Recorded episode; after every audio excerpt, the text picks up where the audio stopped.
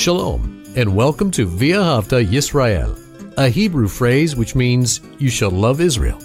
We hope you'll stay with us for the next 30 minutes as our teacher, Dr. Baruch, shares his expository teaching from the Bible.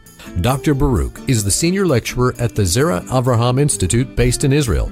Although all courses are taught in Hebrew at the Institute, Dr. Baruch is pleased to share this weekly address in English. To find out more about our work in Israel, please visit us on the web at loveisrael.org. That's one word, loveisrael.org. Now, here's Baruch with today's lesson. God is a God that does indeed make vindication. And this is an important word because it's related to judgment, to justice. It's related to what I've said several times thus far, and that is God putting things in His order. Vindication. It is an outcome of God's judgment.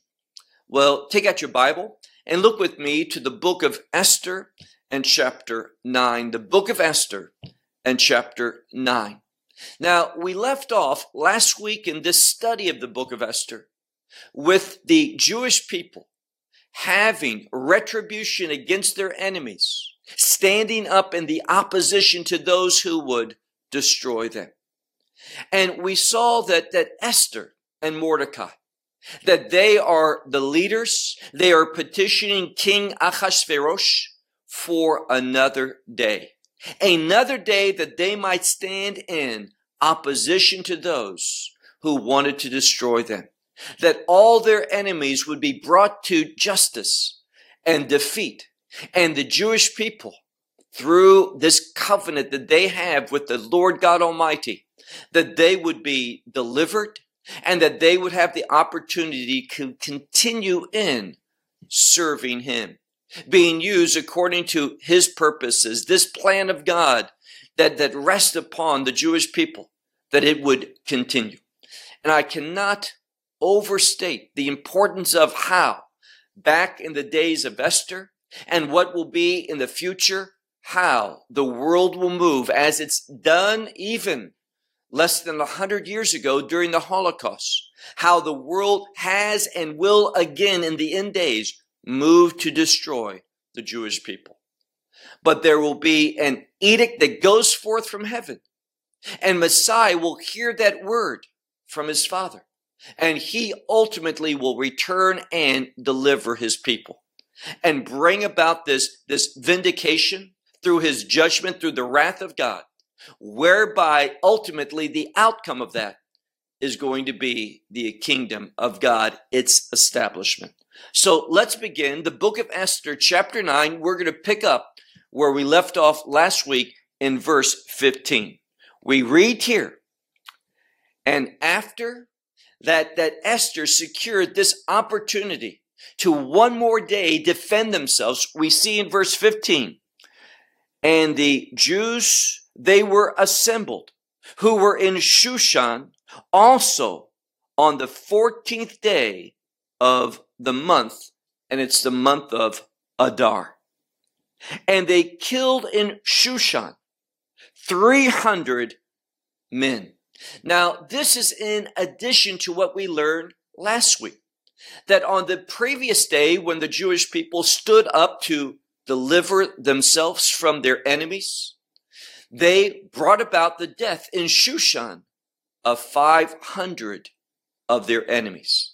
Now, today, with this extra day to defend themselves and bring about the full measure of God's judgment, we see the total of five and an additional 300 or 800. Now, again, numbers are not casually written down in the scripture. They come, they're part of God's revelation, God's desire to teach us something. And the number eight, whether it's eight, 80, 800, 8,000, that number eight has significance. And it's a number of new beginnings. It's a number of the kingdom. It's a number of the establishment of the kingdom of God through his redemptive work. So we see this is not by chance that it says that 800 men were put to death But keep reading. We're going to see something in addition to this. So once more, middle of verse 15, it says, and they killed in Shushan 300 men and against the plunder, that is the wealth, it's literally the word for plunder or spoil, against the, the plunder, they did not stretch forth their hand, meaning this, that none of the Jewish people wanted to profit materially, financially from this victory. This is not what it was about. Now, the enemy, Haman, one of the incentives that he gave those who would follow his edict is that if you killed the Jewish people, you could also take their possessions, that you could plunder, that you could take spoil from them. But it's emphasized over and over that the Jewish people did not do this for that purpose. Now, when we have that emphasized, as we do, most scholars see this as a, a reminder of something. When the children of Israel took the land of Canaan, Canaan, we see something that they were called to dedicate everything unto the Lord, meaning to destroy it, to offer it up, to take no spoils, no plunder. This is the Hebrew word cherem, and it shows that this was not about a material desire, but a spiritual desire. And that same point is being demonstrated here verse 16. And the rest of the Jewish people that were in the provinces of the king, they, and it's the same thing, they also gathered in order that they could stand, and it simply says that they stood, it's in the singular as people, they stood concerning their life. And for, now many will use a term and it's significant, the term rest. Now, rest is a word that's connected to Shabbat, the Sabbath day. It is wrong for us to link worship as a unique way to the Sabbath day. Many people do it and see it as the day of worship. Biblically, we don't see that. What we see emphasize is that there's a connection between Shabbat and rest. And the Sabbath, that concept, Shabbat, should cause us to think about a kingdom experience. The Shabbat is a foretaste each week of the kingdom. Now, this word for rest, it can also be thought of as relief. And this is probably how, if we wanted to, to accurately translate it in the meaning of it, it's relief. But the word for rest is important because it ties it to the Shabbat and to a kingdom reality. So we read here the rest of the Jews that were in the providences of the king. They assembled and stood for their life and for relief from their enemies and, and killed among their enemies 75,000. Now, this is important because the number 75,000 is a very significant number. Now, where do we see not 75,000, but 75, same principle? Whether we're talking about 75, 750, 7,500, or 75,000. What stands out is that number 75. And 75 appears, for example, in the, the scripture, in the book of Genesis.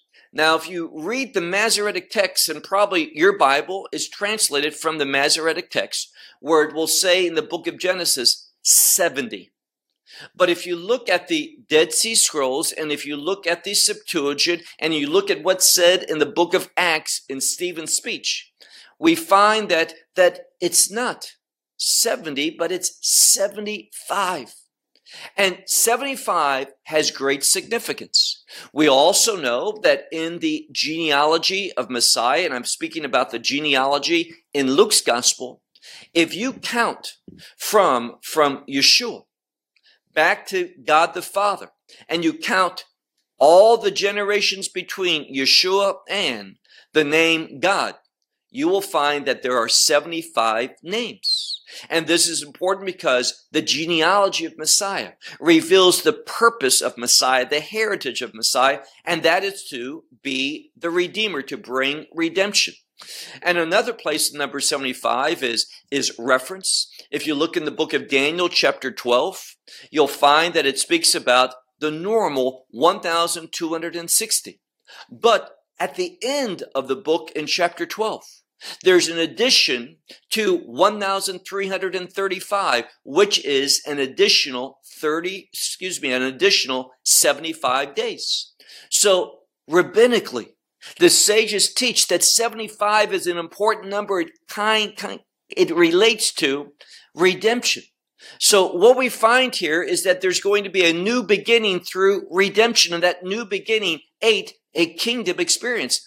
This all shows us that in the last days, that there's going to be a defeat of the enemies of Israel. That defeat is going to bring about the redemption of Israel, meaning the recognition of who the Redeemer is, and this vindication, this, this kingdom is going to be established. So it's very important that it says here that that was killed among their enemies 75,000. And once more, not only in Shushan, but in these other places, the other provinces. It says, against the spoil, the possessions, the wealth, they did not stretch forth their hand. Verse 17.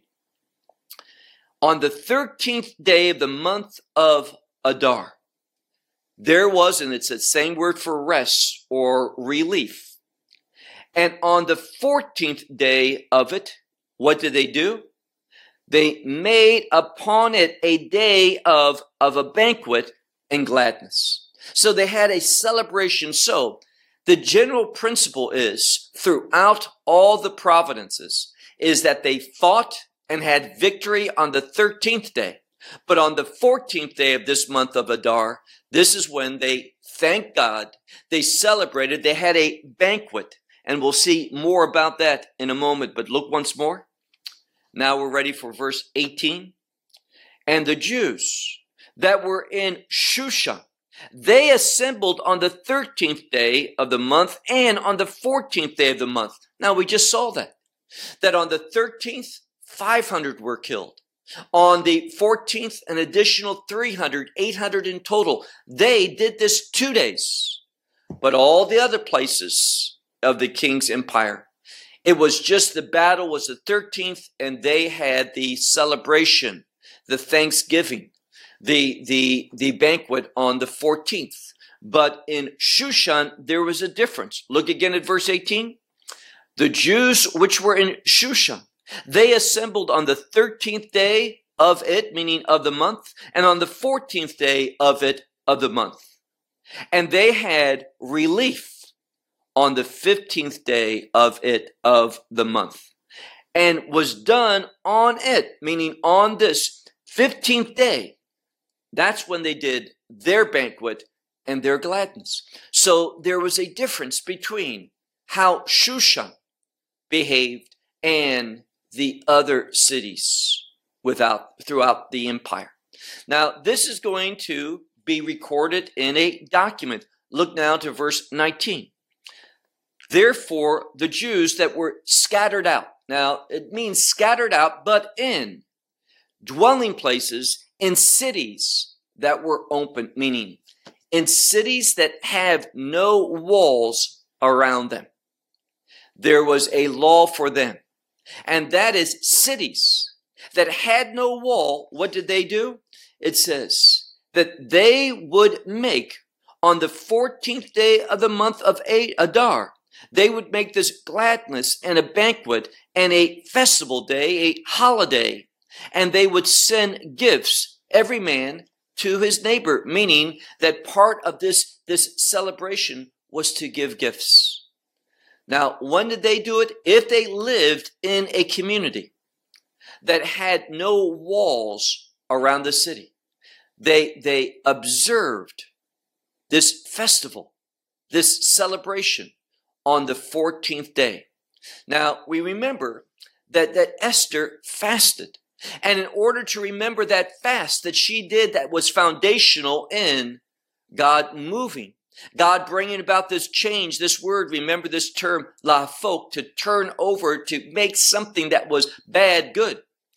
We see that fasting was significant. So to remember the conflict, that battle, what's done on the 13th day? Fasting. What's done on the 14th day? A celebration, a party unto the Lord, a righteous type of, of worship, celebrating, praising God with eating and also sending gifts to one another. Now look at verse 20. And Mordecai, he wrote these things and he sent them in documents, in letters, literally in booklets to all the Jews that were in all the provinces of King Achashverosh, both close and far away. So he, under his leadership, he wrote these things down about the practice to all the Jewish community throughout the empire, and this is, is synonymous. The thought is throughout the world. So this edict has relevance for all the Jewish people, but it goes beyond that in a moment. Look now to verse 21. What do we see here? This, this, these booklets that he wrote. It says that, that should be kept by them, established for them, that they should make the 14th day of the month of Adar and the 15th day of, of it, that same month, each and every year. Now, why the 15th day? Well, we're going to see.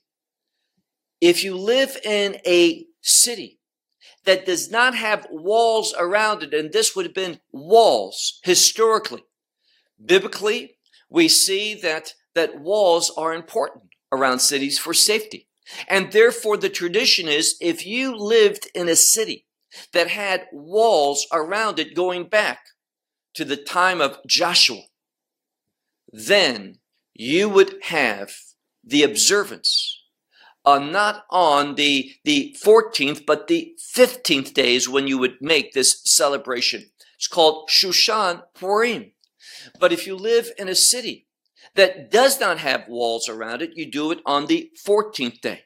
So these two days that are celebrated, the difference, if you were in Shushan, it was the 15th. If you're in a walled city, it's the 15th.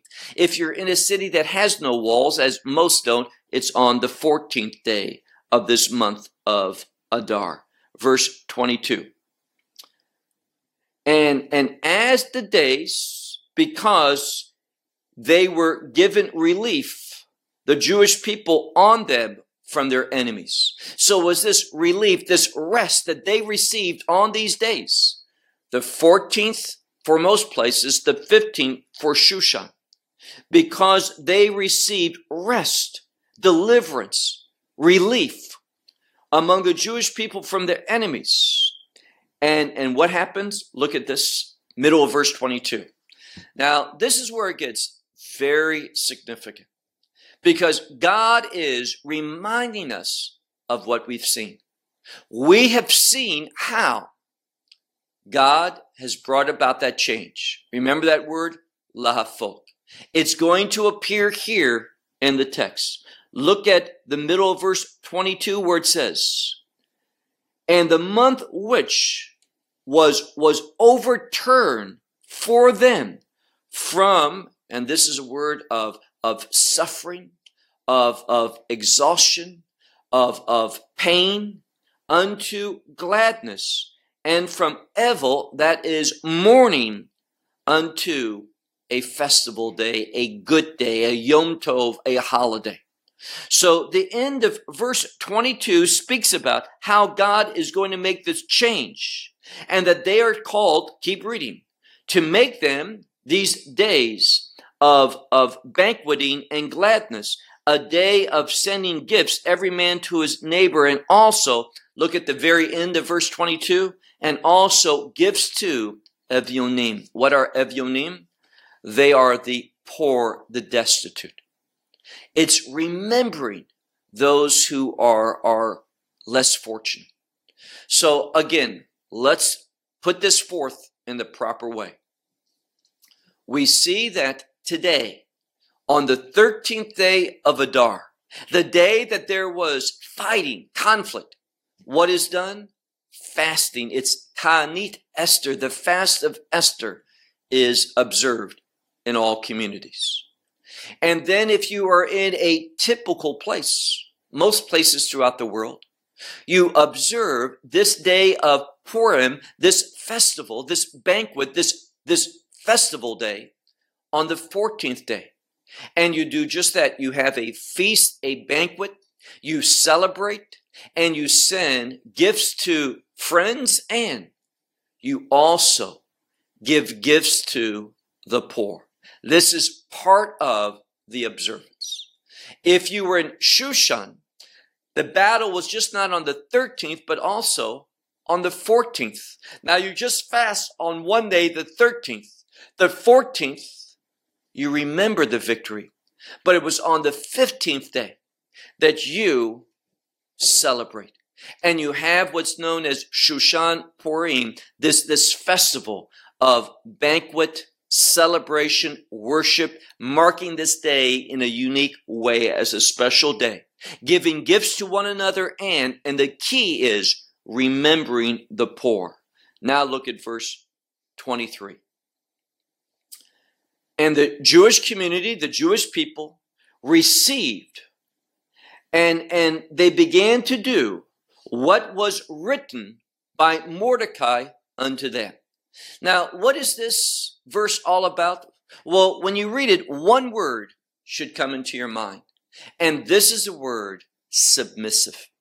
This is a big concept throughout the scripture, but especially was demonstrated in this book by Esther herself. And now Esther was key. God moved in her life. She became one who beseeched the king, and the king responded favorably. It was her submissive nature that positioned her in this location and gave her the favor to request and receive. And the message is simple. We want to have that same favor, then demonstrate that same submissiveness. It is so strongly presented in this verse. Look again at verse 23.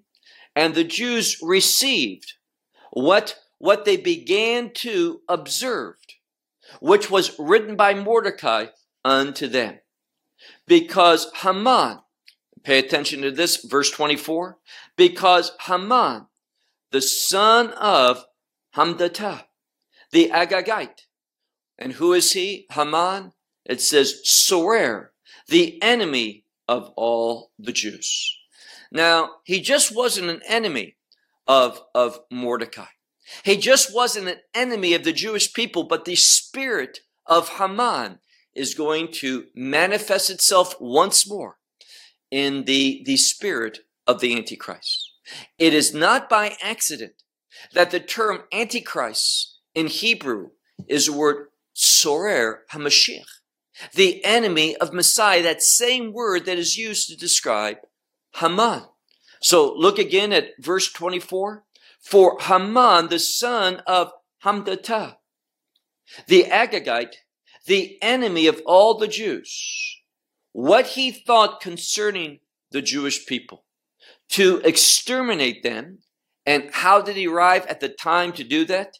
He cast a lot, which is this, this pur, this, this lot, in order to, and we see two words. Now, the second word is for their extermination. The first word is to cause a chaos, to cause an uproar.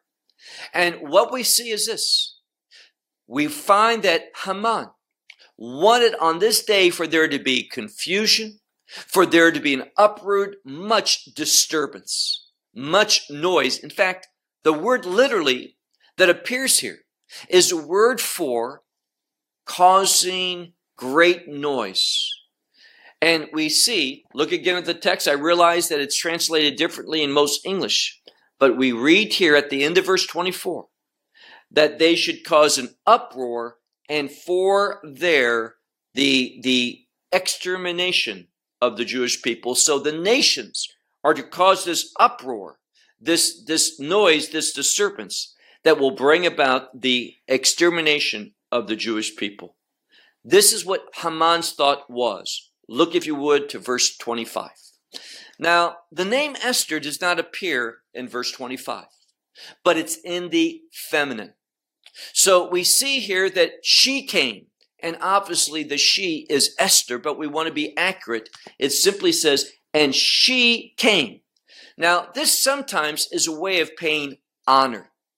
Now, in the scripture, sometimes we see a name is withheld to dishonor that person. And in the book of Ruth, for example, we see the term Ploni Almoni, which is in modern Hebrew, someone who is anonymous. The name is not given.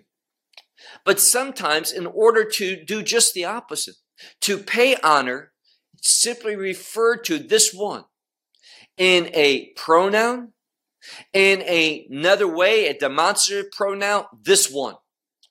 And what it's to do, its purpose is this. It's teaching us that that name is so renowned that if you just say the man or him or her, everyone knows who's you're talking about. You don't need sometimes when someone is very, very famous and everyone knows them, the person will say, this one needs no introduction. You don't need to describe him, tell about him. Everyone knows him. Well, this is what this verse is doing in regard to Esther. Look at verse 25. And she came before the king, and, and it was said with the books. So she came to ensure this, that would be also said among these documents, these letters that were go forth it would be said that the evil thoughts which were thought against the Jewish people would return upon his head. Whose head? Haman's. So Esther went and said, it needs to be included that all of this retribution, this judgment, what brought about the vindication for the Jewish people is in actuality God moving to bring judgment upon the head of Haman. Why? Because God, just because he's the sovereign God, chose to destroy Haman? No. It was because, and this is emphasized in the text, it says, that shall return his evil thoughts which he thought against the Jewish people, that they should return upon his head. And then what was done, and I'm translating literally, many do not do it in this where it says, and they hung him and his sons upon the tree or gallows. The emphasis is they hung him. It was not simply that he was hung and his sons, but they did it. It was individuals that carried out God's judgment upon him. And this is important because it shows a change. It shows that same concept, lahafok. Those who were loyal to Haman, those who bowed in his presence, those who submitted to his edict, they turned against him. And they were the ones we saw a few weeks ago. One of them was the one who suggested. You know, we all know about this, this large gallows that he built to hang Mordecai. Well, let's hang him on it. And it was done. There were those who responded, who turned to the side of Mordecai and Esther. And that's why it says here, they hung him and his sons upon the gallows that tree. Verse 26. Therefore, they call these days Purim because of how God took the plans, the thoughts of Haman, wicked Haman, and how God turned them into the exact opposite. This is what our God is able to do.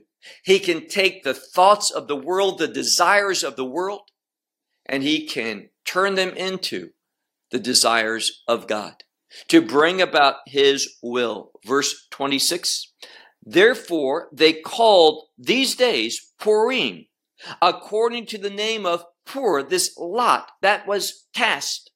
And therefore, concerning all these letters, now we have the word, the same word for epistle. The ancient Hebrew word for epistle is used here for these documents that were sent. It says, therefore, concerning all the things in the document, these documents, and what, what they saw concerning thus, and what arrived unto them. Meaning, they wrote down in these documents that were, were, were sent to all the providences of the king. What Haman planned, what his thoughts were, and what in actuality happened. What was the outcome? We see the word here, kacha, in, in Hebrew. Kacha means according to what it is, the reality of the situation. And therefore, all of this was written down as a testimony. And this got to all the Jewish community. Verse 27. It was established and the Jewish community received upon themselves and upon their offspring, their seed, their heritage, and also concerning all, and this is a very important term. Now, when you look, for example, in the book of Isaiah, Isaiah speaks about Shabbat, and it talks about observing Shabbat, not just the Jewish people, but it has a context of a time of redemption. And there's going to be those among the nations. And the word there in Isaiah is a word for join together, to attach yourself, to become part of. And this is a huge message to us. What it's saying is this because of God, and hear that, because of God showing his faithfulness to the Jewish people and delivering them, causing them to be victorious. Here again, we look at this, this book of Esther. We see that there were numerous types of people, different types of people, different languages, different culture, all brought together under the empire of Achashverosh. And we see that the Jewish part of it would be a very, very small percent, very slim in numbers. But yet, when God moved, he did something. Despite the fact that all the others were told to rise up and kill the Jewish people on the 13th day, what happened? At the last minute, a contrary edict went through and the majority of the people changed. They saw, those after the fact saw God's power and deliverance of the Jewish people. And what does it say here? Look at verse 27. It says here, also all those who join themselves unto them. This scripture where it says here, Koha nilvim aleim. All those who accompany. But now, by the way, this word for join together, accompanying, however it's translated in your Bible, is the root, is the same word where you get the word Levite. Now, what was a Levite? An assistance to the priests.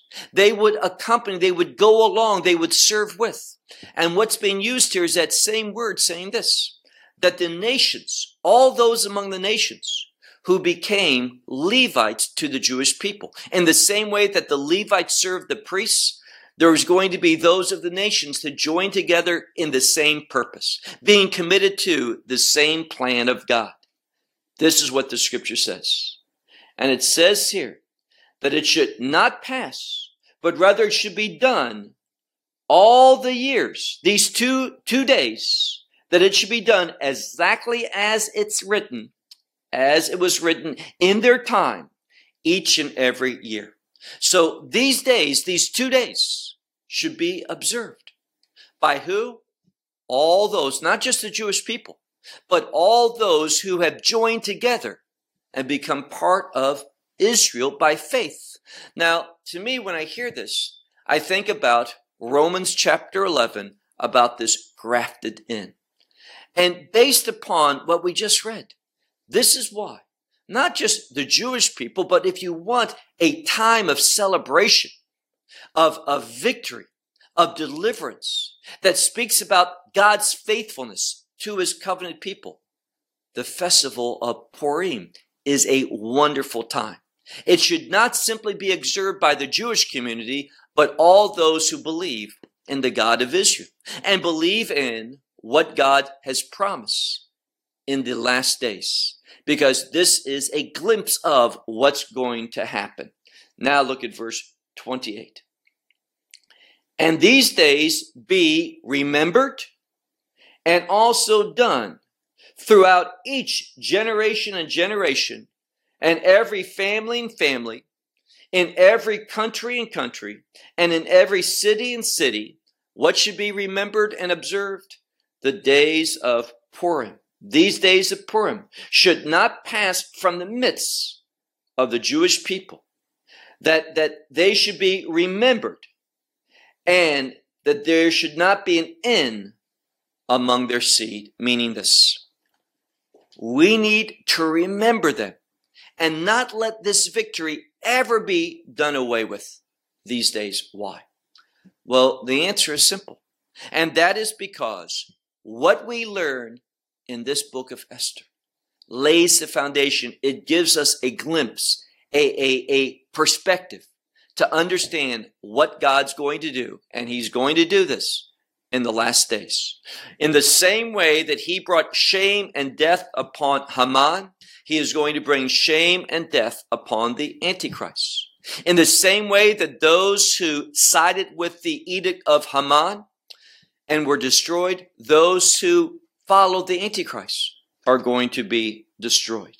So we see this promise from God concerning what he's done and what he's going to do for his people in the last days. For the Jewish people who exercise faith and for those of the nation who join themselves, who are grafted into this same covenant people of God. Well, we're going to stop with this we're going to have one more session next week when we conclude the book of Esther. And we see some wonderful revelations from this book concerning Messiah. In the same way that Haman is a typology for the Antichrist, Mordecai is a typology, gives us information, a glimpse at many of the things that Messiah is going to bring about in the last days. So this last session is also a significant one for concluding the book of Esther and giving us that right vantage point, that perspective in understanding what will come about at the end of this age. Well, I'll close with that until next week. Shalom from Israel. Well, we hope you will benefit from today's message and share it with others. Please plan to join us each week at this time and on this channel for our broadcast of loveisrael.org. Again, to find out more about us, please visit our website, loveisrael.org. There you will find articles and numerous other lectures by Baruch. These teachings are in video form. You may download them or watch them in streaming video. Until next week, may the Lord bless you in our Messiah Yeshua, that is, Jesus, as you walk with Him. Shalom from Israel.